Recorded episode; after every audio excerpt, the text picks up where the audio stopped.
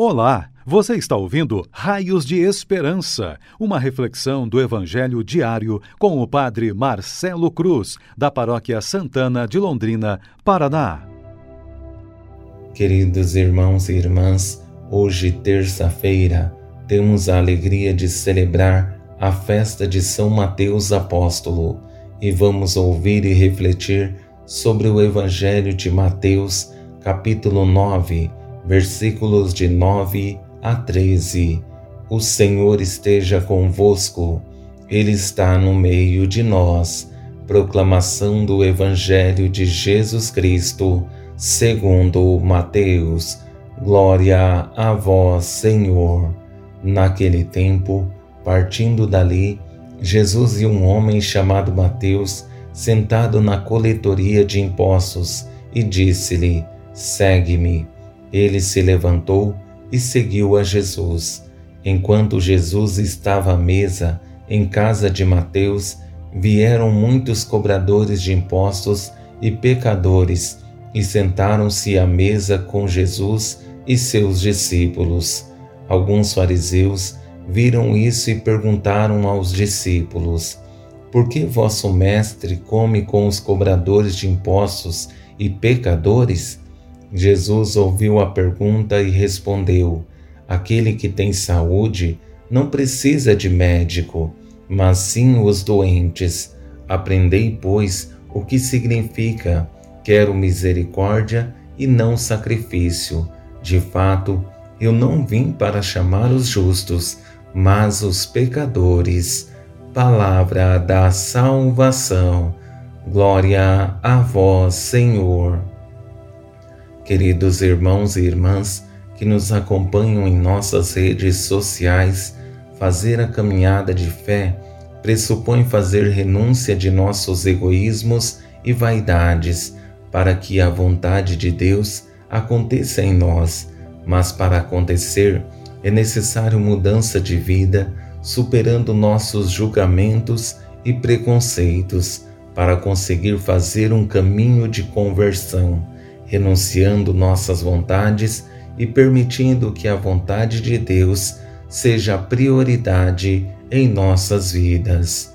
Tendo presente essa grande festa que celebramos São Mateus, apóstolo e evangelista, ele que era um rico coletor de impostos, teve a coragem de abrir mão de todas as suas seguranças e obedecer ao convite de Jesus. Com esse evangelho, percebemos nas atitudes de Jesus o que deveríamos colocar em prática em nossas vidas. Mas isso não é simples, porque precisamos fazer muitas renúncias, vencer nosso egoísmo e assumir os projetos de Deus.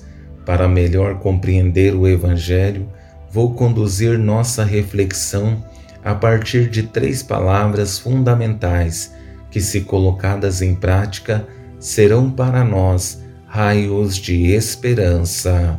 A primeira palavra é disponibilidade, a segunda, acusação e a terceira, solidariedade.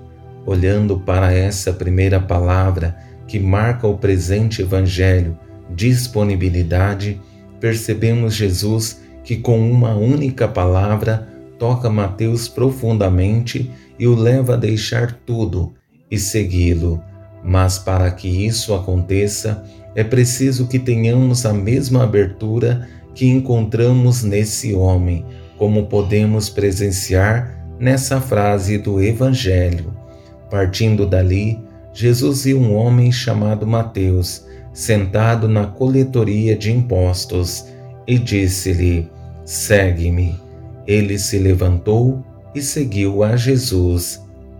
O que é mais forte nessa frase é que Mateus não diz uma palavra, mas toma uma atitude que certamente transformará sua vida, porque renunciar à coletoria de impostos não é simples, precisa estar desapegado, ou como aconteceu com Mateus, ser tocado profundamente pelas palavras de Jesus e perceber que nada mais nesse mundo tem importância. Com essa segunda palavra, acusação, percebemos que esse é o maior mal que pode contaminar uma pessoa. Em alguns momentos, por viver uma caminhada de fé, ter uma posição de destaque na sociedade, corremos o risco de nos acharmos melhores que os outros e não entendemos que minha liderança ou posição de destaque não pode ser motivo de glória, mas meio para servir melhor. E a pergunta que os fariseus fazem é por se acharem melhores que os outros. Porque vosso mestre come com os cobradores de impostos e pecadores? Não entenderam que a posição de destaque deles deveria ser serviço e não um pedestal que os coloca acima dos outros. Esse é um perigo na vida daquelas pessoas que exercem alguma liderança. Precisamos entender que as conquistas que tivemos na vida não pode tirar a nossa essência. Não podemos nos esquecer de onde saímos, pois não somos melhores que ninguém.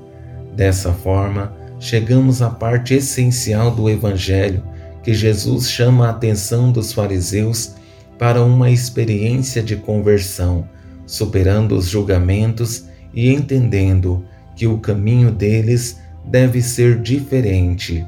Antes de pensar em julgar, permitir que a misericórdia venha por primeiro.